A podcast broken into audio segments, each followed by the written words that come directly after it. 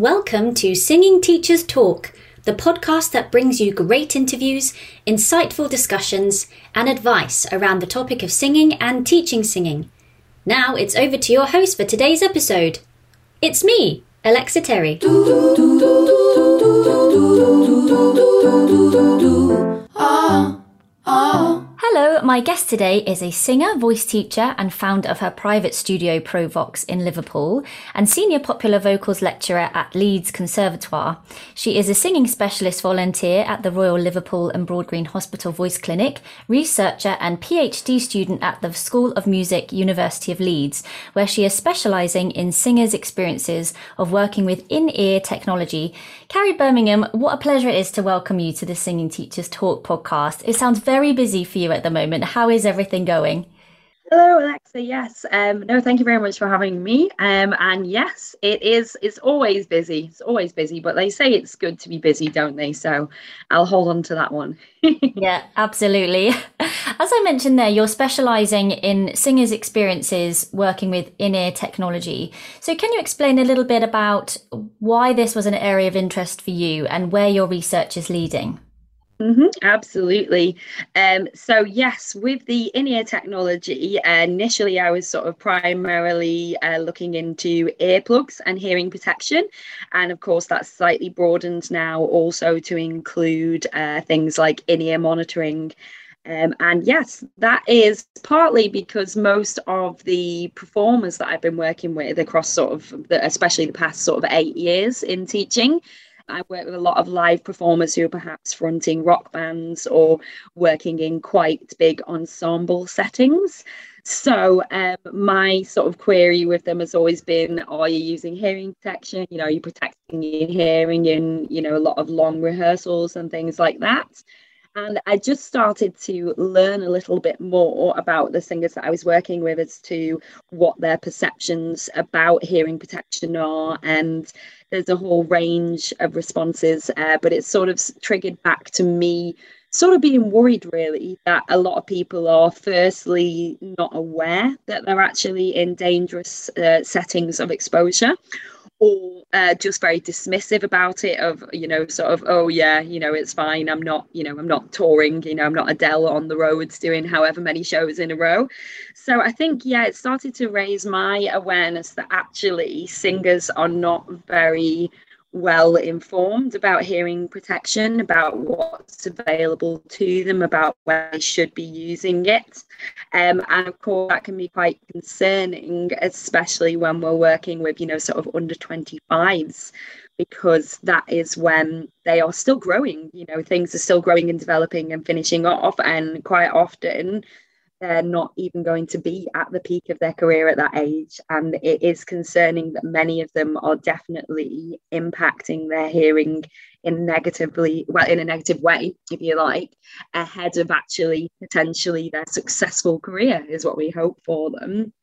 Mm. Um, and yeah, I guess my passion for that has sort of come from my own hearing impairments, um, which uh, were first picked up on when I first started primary school and my hearing uh, has just been sort of up and down across life. I've had probably about 12 different operations across both ears. I've been on no hearing aids to two hearing aids to one hearing aid back to two hearing aids, currently back down to one hearing aid again at the minute.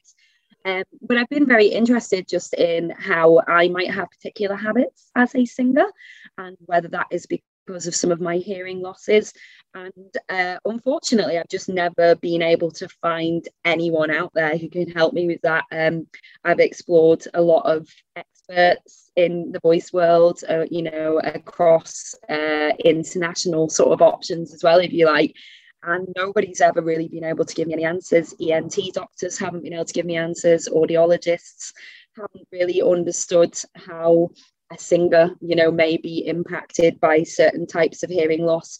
So, um, yeah, one of my mentors a few years ago, probably about five or six years ago, said, Well, perhaps I need to be the one to go and find out, really, because uh, it's, I guess you're not really thinking about it if you don't have hearing loss. Um, but I found it quite interesting when I'm first uh, talking to a lot of singers that I work with that some of the perceptions and concerns that they have regarding, say, technology or hearing protection that they're working with I could share some of those responses and experiences as someone who's hearing impaired.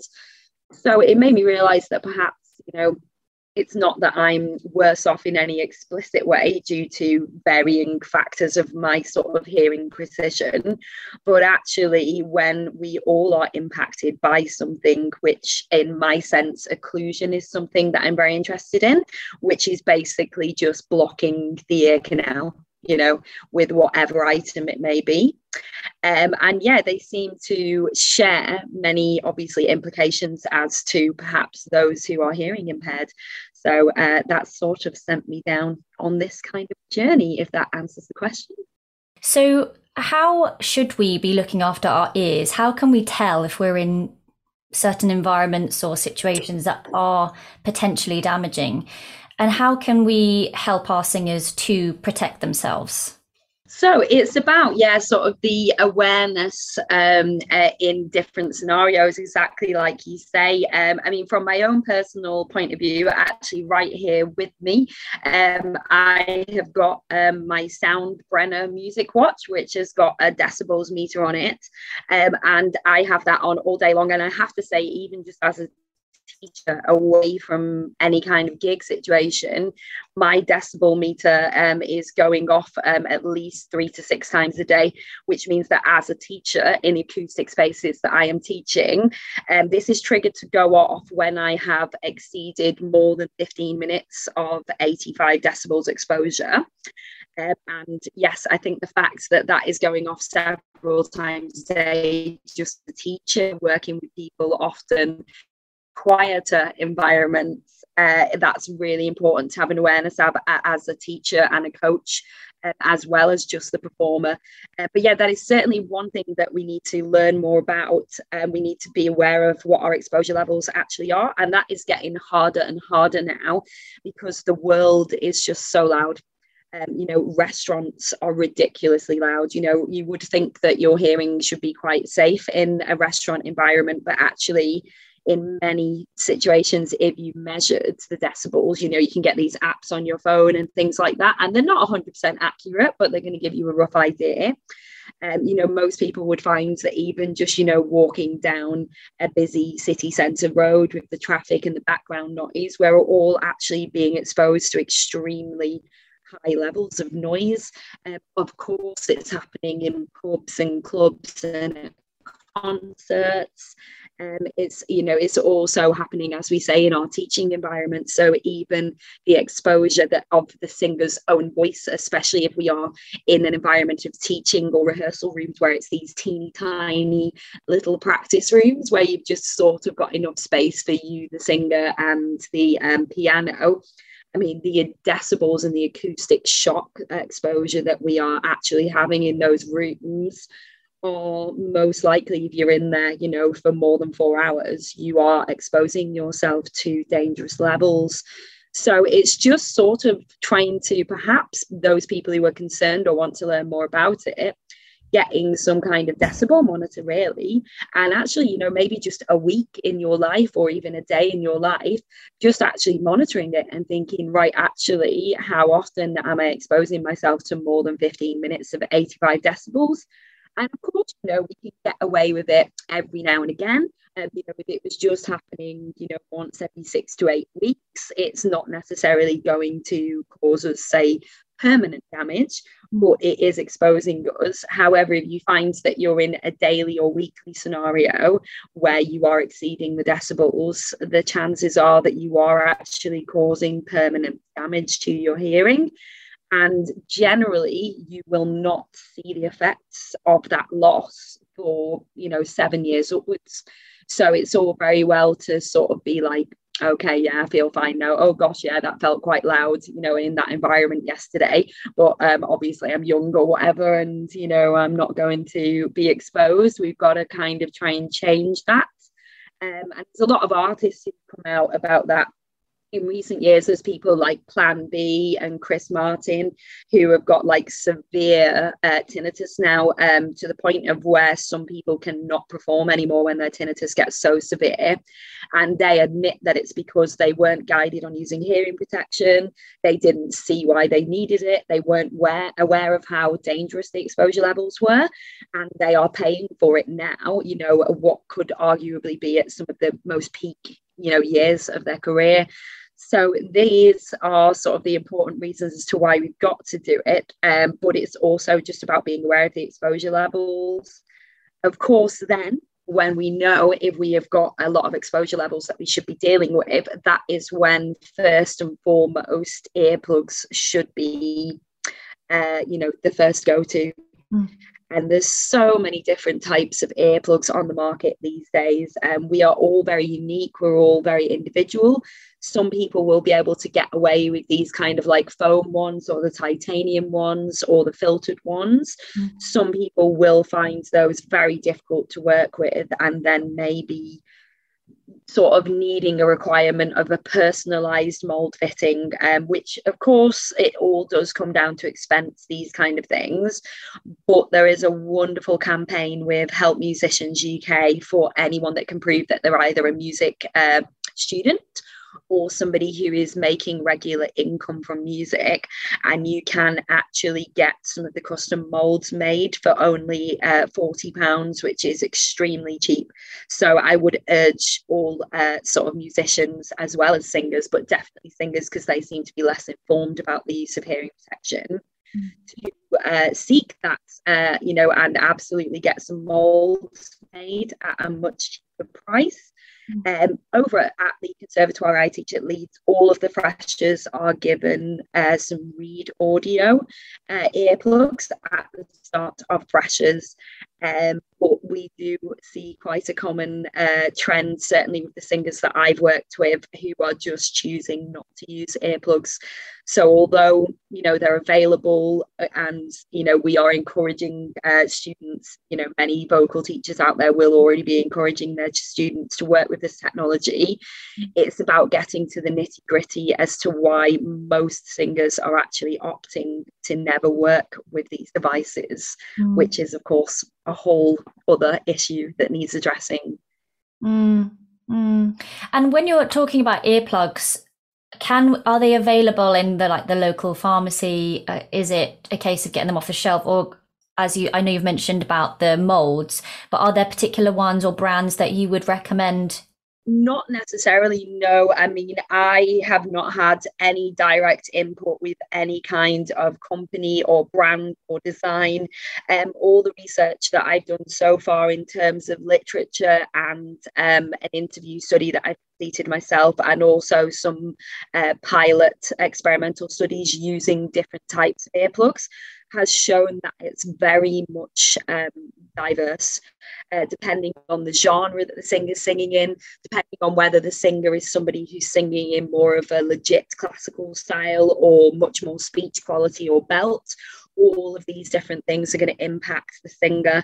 And the other thing to remember with hearing is that hearing is a psychoacoustic response, uh, and we do not hear the same way you know some of us find that something loud is almost painful to us whereas what that person's experience of loud is to another person who's used to being in loud environments that won't seem like any kind of loud exposure at all um, and the same with sort of like even high frequencies. Some people can perhaps, you know, find some high frequencies almost quite wincing mm.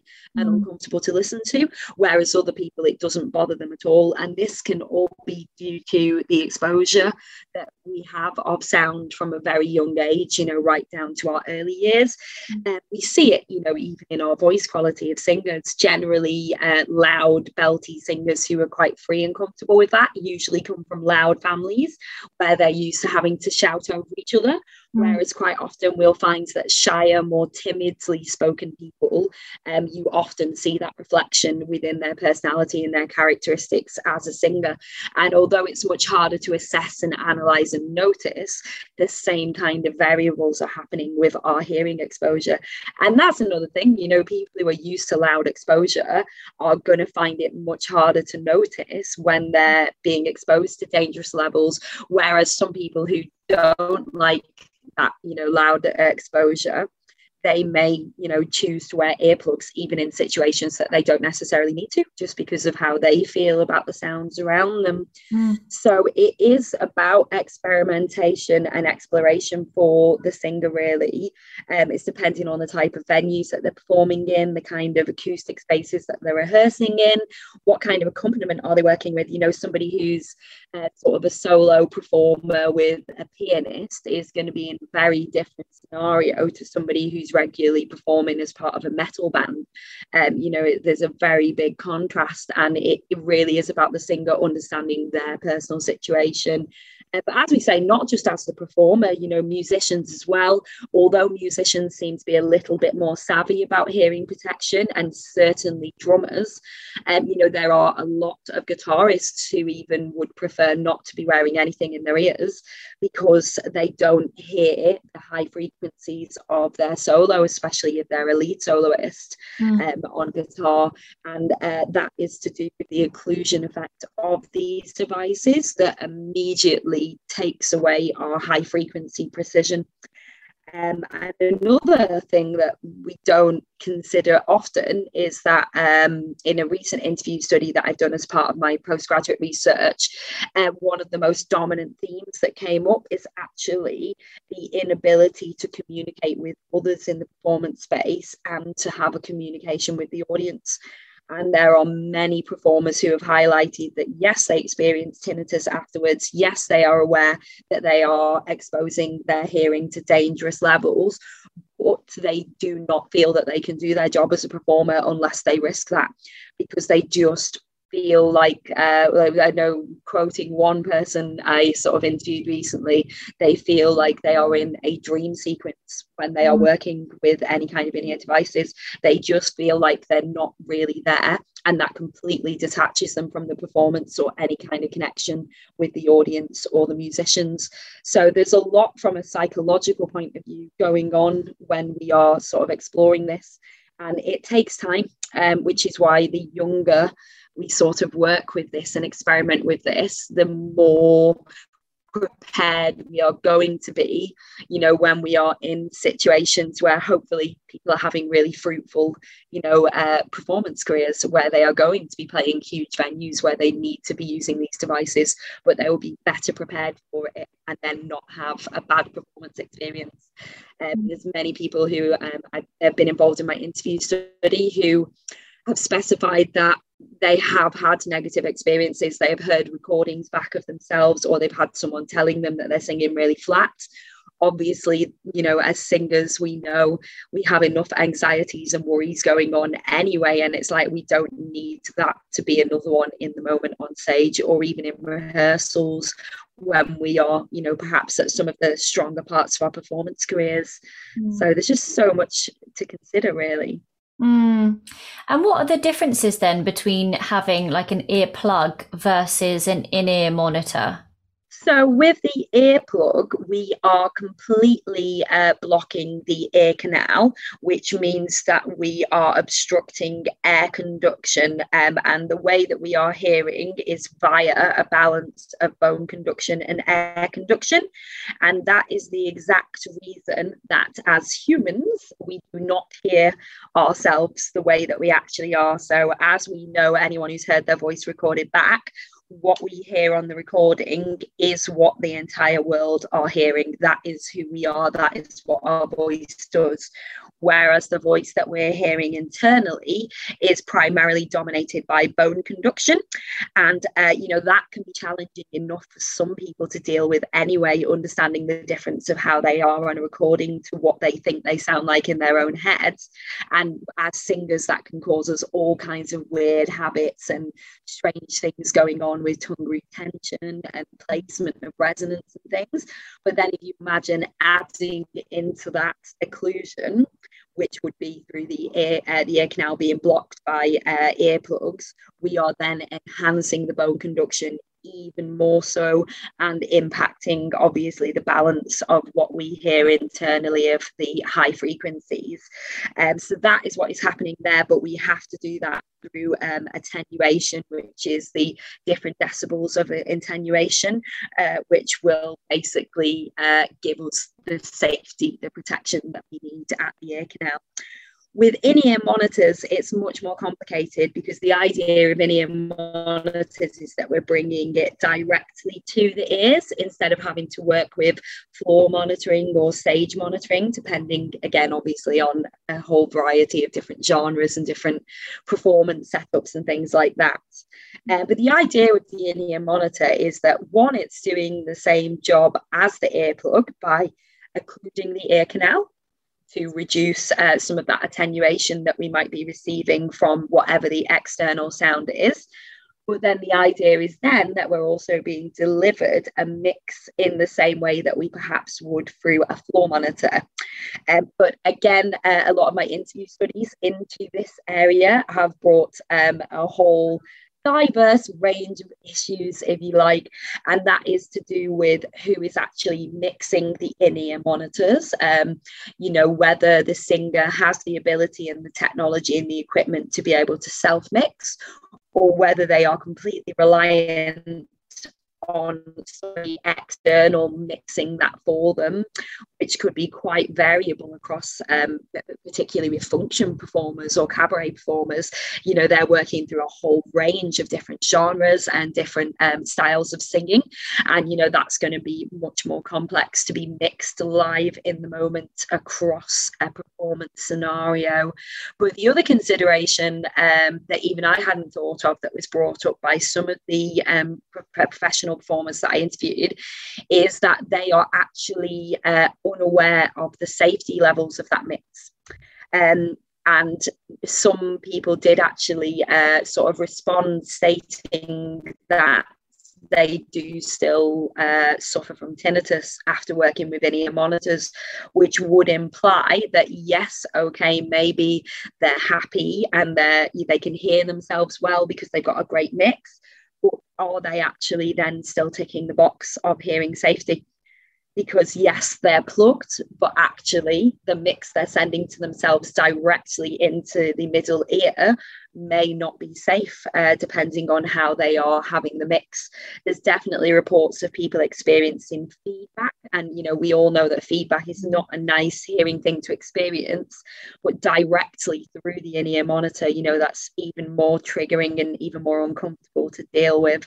So these are all very complicated things, and again, there's so many different brands. There's there's some very high-end professional performers that I, I've worked with in the interviews who have said that they've spent, you know, around ten thousand pounds on in-ear monitoring and they're still not happy.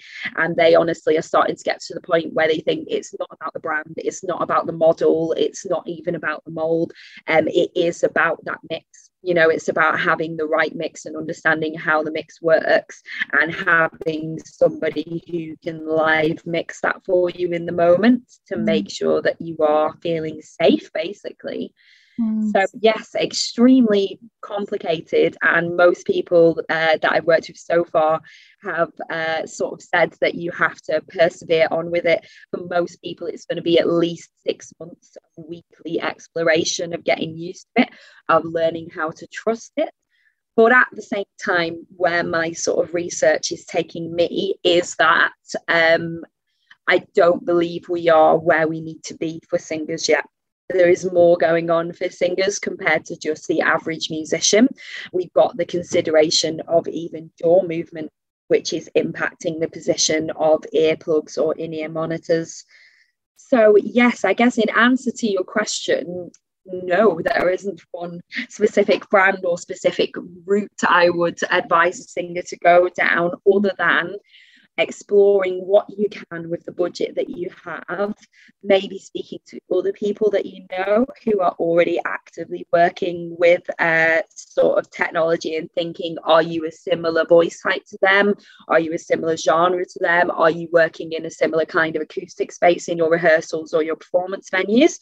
And it's going to be almost by singers sharing experiences, um, both negative and positive, to help us feed into the research world of how to better guide and educate uh, singers around all of these factors that are going to impact you know their ability to perform and protect their ears really. Mm, mm.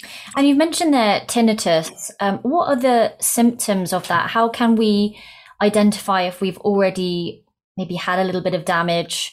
What can we be looking out for so, of course, there is the tinnitus, which is the uh, the stereotypical ringing in the ears, which I think uh, sort of probably most people around the age 18 and upwards will be able to sort of isolate that they have experienced that at some point in their life, um, which isn't great, really. I mean, um, tinnitus does indicate that there is permanent uh, damage. Um, now, there, there are, um, and I've only learned this by being based in clinic actually with a lot of my rehab work, um, but there, there are sort of two different forms of tinnitus, and there is almost what you might describe as like a mechanical tinnitus, where it is actually that something mechanically is damaged in the cochlea, which causes the tinnitus. Um, one way that it was described to me um, a few years back by the very wonderful David Howard, who uh, is involved in the psychoacoustics world with another fantastic researcher, Ian Howell, um, is that basically the tinnitus, uh, we hear it at a very specific frequency. And what it would imply is that that frequency that we hear as the tinnitus is where the damage has been done. And the reason we get the tinnitus is because the, the little hairs that are picking up that frequency inside the cochlea are actually damaged. Um, and that tinnitus is a sign that we have got damaged hairs basically at that frequency. Um, and yes, it can obviously it impacts people in different ways. I personally experience tinnitus every single day, um, but my tinnitus um, rarely lasts for more than a minute. So even if it happens several times a day, it can sometimes just happen for 15 seconds and then it just cuts out, or it might happen uh, for about a minute. Um, I actually started along with mine, and for some reason, whenever I sort of try and go kind of along with it, it seems to stop straight away. And I don't know if that's just some kind of weird psychological thing, um, but uh, yes, feel free to experiment with that. Anyone else who experiences tinnitus? Uh, but there is also psychological tinnitus where the the um where that's often where people are really struggling with it and it's it can stop people like sleeping and things like that. It can cause insomnia and there are even apps now that I know ENT doctors will recommend to um to humans. This is not necessarily musicians or singers as such just any humans. Um, but they do believe that a lot of that can even be connected to some kind of trauma um, or something that has happened in someone's life. So it is important to understand whether it is a mechanical tinnitus or whether it might be something a little bit more sort of psychologically embedded, which um, they seem to still be really trying to learn more about. Um, and I did see um, a conference uh, last year um, that also identified that potentially um, the jaw position or things to do with the TMJ could actually have some kind of connection of uh, where tinnitus is happening, but that seems to be extremely new research. But again, I do think it's important that from a hearing point of view that we are considering um, our jaw habits in connection to how that impacts the ear canal. And of course, then if we're working with something at the ear canal, just how all of that feeds into each other. And these are all areas that are very, very um, sort of sparsely researched into, if you like. There's quite a bit of earplug research and responses from musicians, and a lot of that has more been done in the classical and orchestral world compared to contemporary.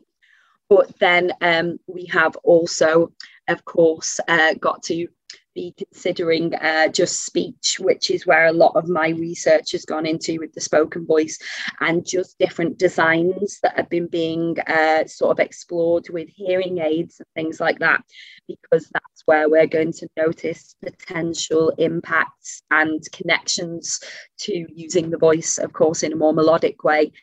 And that's to do with how we internally change um, some of the formants without getting too sort of complicated. A lot of literature researchers uh, identified that the first formant um, is very um, explicitly impacted in speech when we are occluding uh, the ear canal, and that's whether that's through a hearing device such as a hearing aid or earplugs themselves.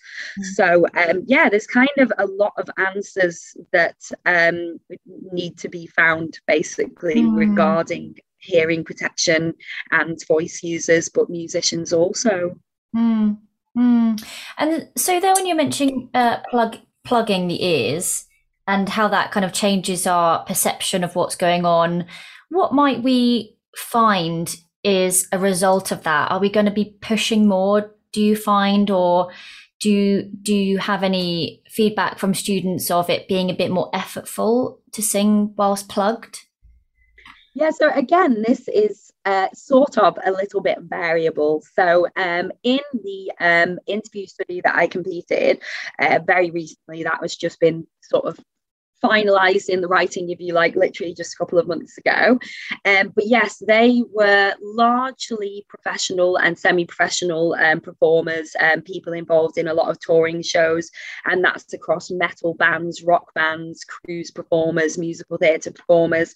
And then there were some other um, interviewees who were sort of um, early into sort of the gigging world of original music and things like that who are perhaps more sort of amateur towards the semi-professional direction. Um, but although they're all coming from very different genres, very different backgrounds, a lot of the responses really were very similar.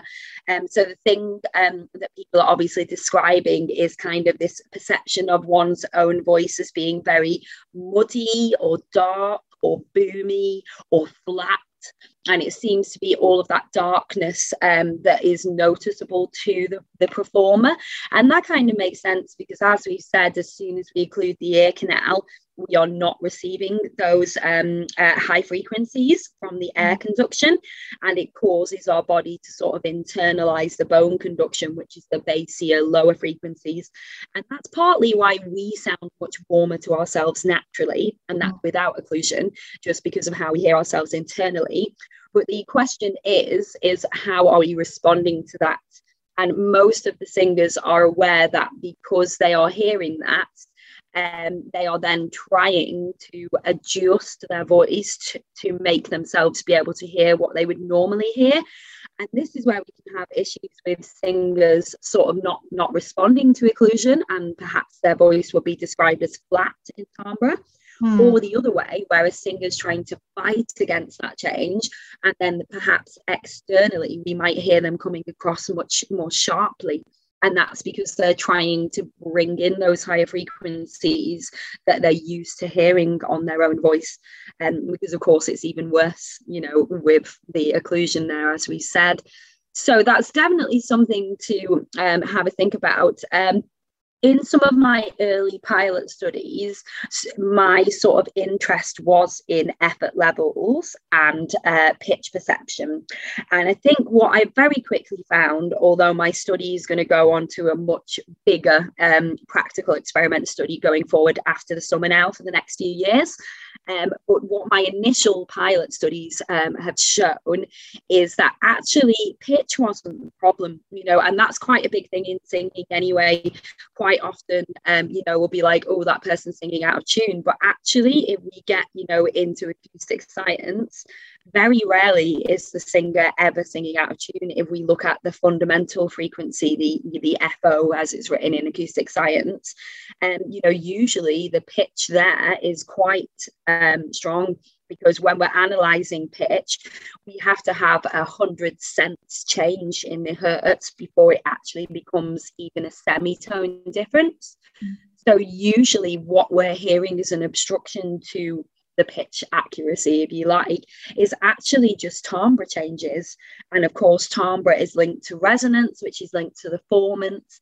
And of course, that placement that we talk about as teachers and how we are hearing our own voice. Quite often, when singers are struggling with getting the resonance that they want on certain parts of their range, it can often be because they're listening to themselves too much, you know. And there's different ways, obviously, in training that we approach that depending on the individual but that is something to consider um, because uh, yeah interestingly going the other way i've actually found that getting some singers who are struggling with resonance to just wear some of those really rubbish standard very cheap foam uh, you know earplugs um, actually can make them do something very different, you know, in the training. So again, this is about how it's never going to be one right or wrong way. As in singing training, as teachers, we know that you might be able to get someone to explore X, Y, Z by doing this, but then you might try X, Y, Z with another student to try and achieve the same thing, and X, Y, Z doesn't work because we're all so unique and individual, and that's what we've got to keep remembering. So, although we would say that in many cases the responses that I've had um, regarding earplugs and occlusion is that singers are feeling negative responses, they feel they can't trust their pitch. They feel that they're not singing in their nice resonances that they want.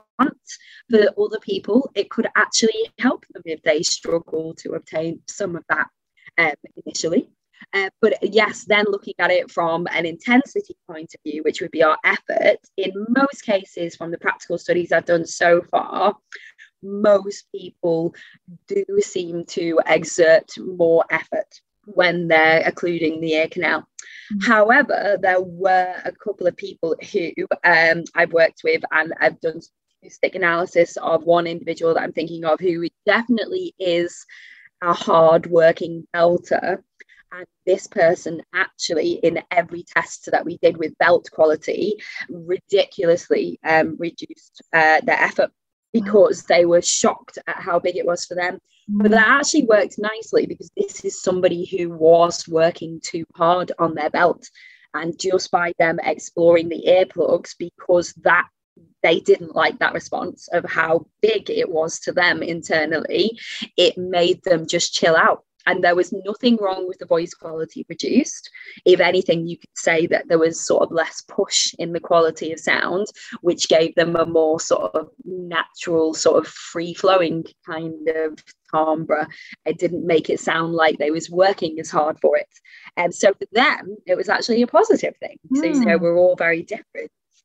Um, but in many cases, um, it does seem to be that there's a higher percent- percentage of vocalists trying to work against the occlusion impact and they are over pushing.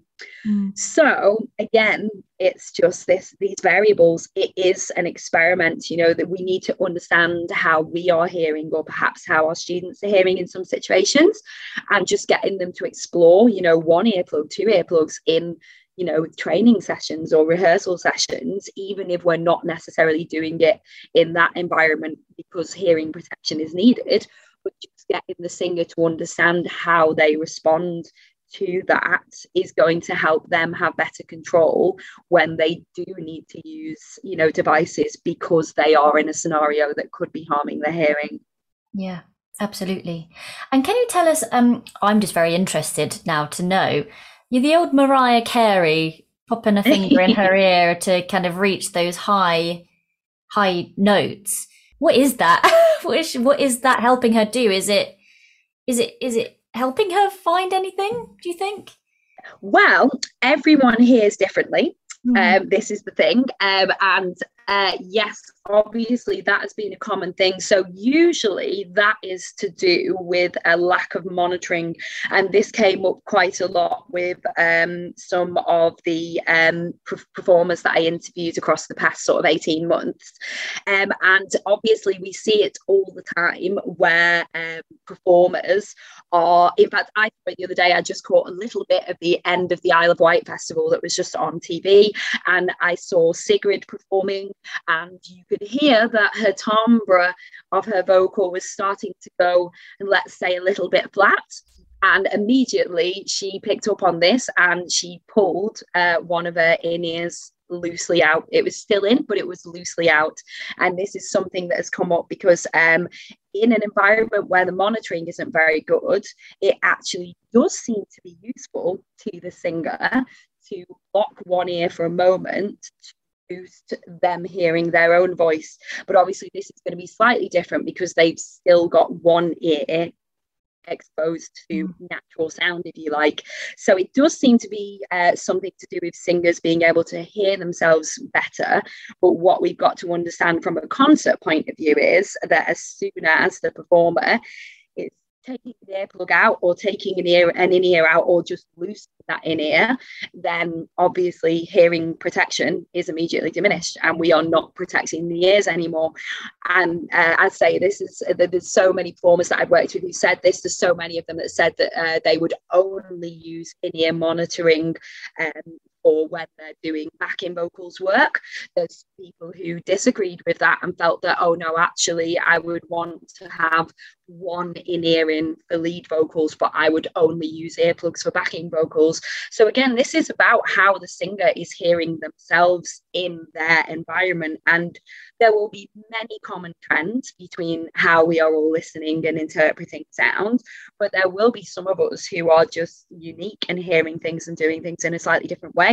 And it's just about us figuring out what works best for us in our scenario, which is only going to come from exploration and experimentation and just noticing, right, well, when I wear two earplugs, what is happening with my voice? There was one person um, that I interviewed with a um, uh, who, who is more of a younger performer, late 20s, and, and she performs in a sort of alt rock band. And she identified um, that she noticed on some early recordings when she was initially just working with earplugs. That she actually noticed that she was starting to sing in a very dopey, darker uh, kind of space in terms of her voice quality. And she actually identified that from a technique point of view. She said that she didn't realize that when she was doing some initial gigs in some of these newer, bigger environments, mm. that she was just singing in a really low larynx. And she thinks that that was happening because of losing that high frequency. She's kind of internally tuning herself, and the earplugs made that happen. However, when she was able to make the change over to custom molds with in ear monitoring that she has the ability to self mix, she felt that all of those problems have gone away. And so obviously that's a successful situation for her. But then we do have the question of actually, although you feel protected, you're happy with your in-ear mix, is your in-ear mix safe? I'd like to hope that you know the top, top, top artists out there have probably got some kind of limiter to the mix that prevents them from taking it so far. Um, but possibly some of the you know cheaper brands, um, uh, or depending on the technology you're using, may not offer that really. So mm. it's it's difficult to know without really exploring all of that further. Mm. So, what would you like to see happen? What would you like from coaches? So I think we need a greater awareness as teachers if we are working with anybody that is you know out there gigging um, we we need them to be more aware of how they are exposing themselves. Now we can assume immediately that if they're working with a drummer then straight away the chances are that they are always doing a gig that is putting them at high exposure levels. So that means that if they are gigging for more than 15 minutes there is a very strong chance that at every gig that's more than 15 minutes, they are causing uh, dangerous exposures to their hearing. And the more often that happens, the more repetitive that is, the more dangerous it is, and the more likely it is to cause them long term damage. Um, so I would say that we should just experimenting you know confuse our string uh, our singers um you know really keep giving them this empowerment to self record and listen back.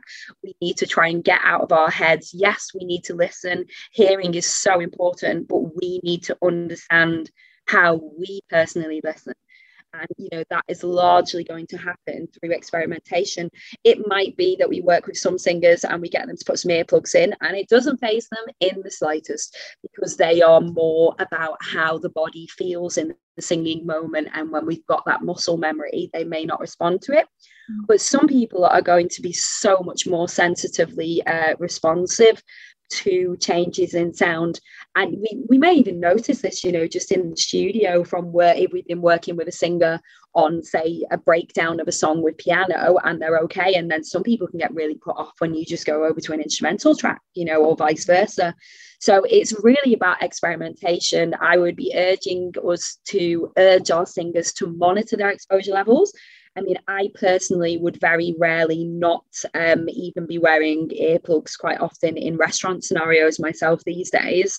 And certainly, if I go and watch any live music, I've always got earplugs in. And you know, you can get these filter earplugs now that are um, basically uh, sort of varying the balance. There's many different ones out there, but it's about finding the right pair for you. And you can get the filter ones where, yes, you'll still feel some of those occlusion effects, but it's not quite as bad.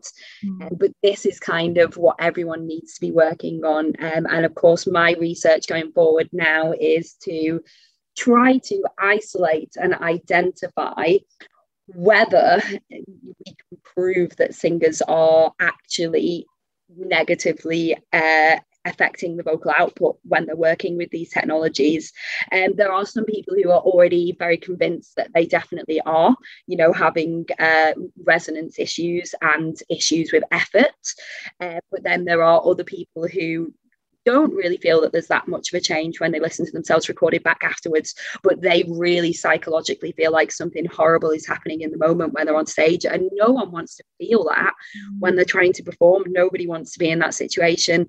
But then, of course, for those who have had a negative experience, they're not going to trust putting anything in their ears anymore. And that's also just going to psychologically impact their performance anxieties and their confidence in their own abilities going forward in future gigs. So we know how much the singer is whole body, we really do, and how much the psychology impacts us. And this is just another element where I feel like, you know, we're getting our singers ready. We're doing all this amazing work with them on their performance skills, on their musicianship, on their vocal technique, on developing their artistry and then we're sort of sending them out there and then the seconds they get these huge opportunities and from an insurance point of view are being forced to work with hearing protection and hearing devices mm.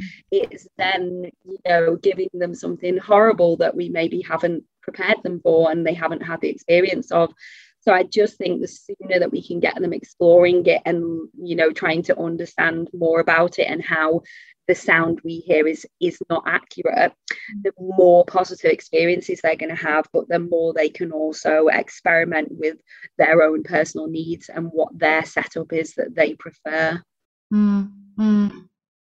And where would you encourage us to continue reading um, and looking for our own knowledge and education on this have you got any resources that you would like to share well, again, um, there just really is not much out there at all with regards. I mean, there's a couple of journal articles that have come out recently. You'll find several articles that are about musicians and earplugs, uh, but actually, um, you will not really find anything. Um, I'm hoping that I can change that, um, mm. but everyone's going to have to bear with me because it is still three to five years away. We're just about to start beginning the early planning of our experimental work now, and then we're hoping to have some very specific answers.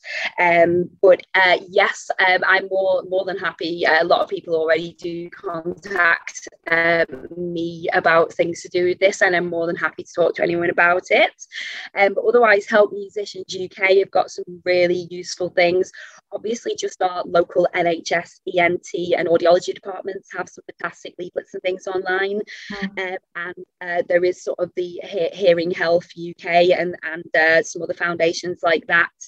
Um, but yeah, unfortunately, explicit advice to the singer is not yet available. And I hope that uh, as we go forward, that even the technology and the brand, you know, the brands out there and the companies are going to start looking at how we can potentially specifically design options with the, cons- uh, the consideration of the singer because it is very different to being the drummer or you know playing a tuba um, it's it's a very different situation. And we are working with language we are working with jaw movement as well as all the other millions of things you know and feeling the pressure of often being the person at the front leading the act. Mm. um, so yeah hopefully more will be available. But right now i would say to stick with a lot of the hearing charities and definitely help musicians uk who are continually uh, you know looking at new options for well not just for singers but for musicians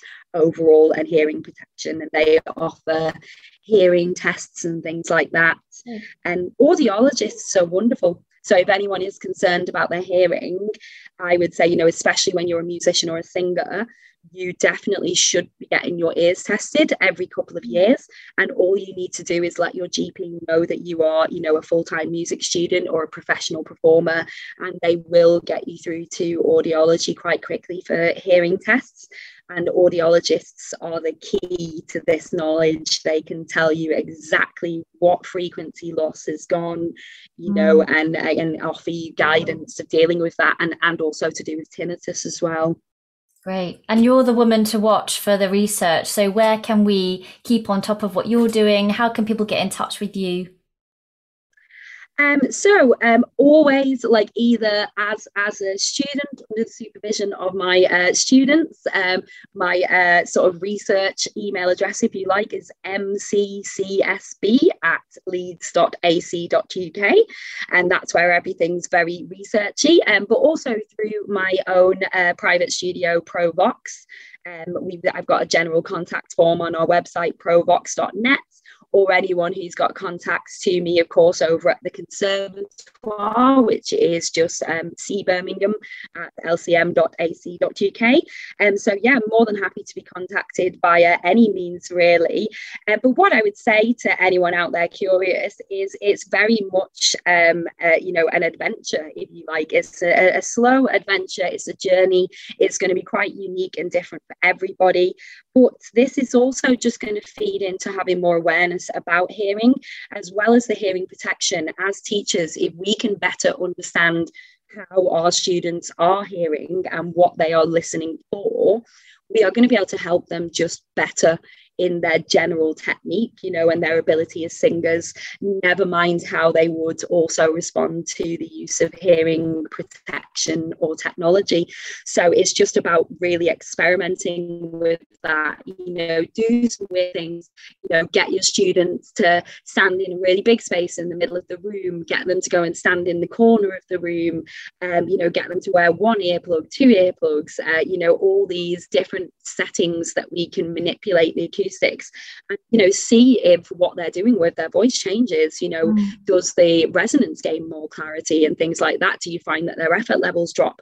Because quite often singers are responding to what they're hearing as well as what they're feeling. And although as teachers we say don't listen you know just feel it. It's like although that is on one hand good advice it's kind of like how useful is that? We can't tell someone to stop listening when the mm. entire purpose of what we're doing is to be listened to.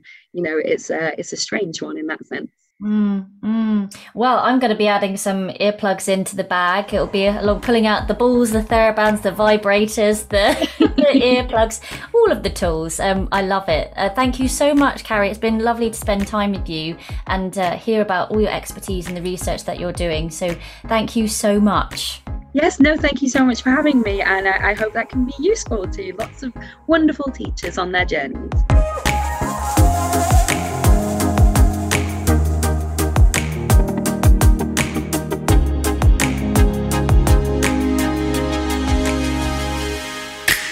So did that whet your appetite? Want more of where that came from?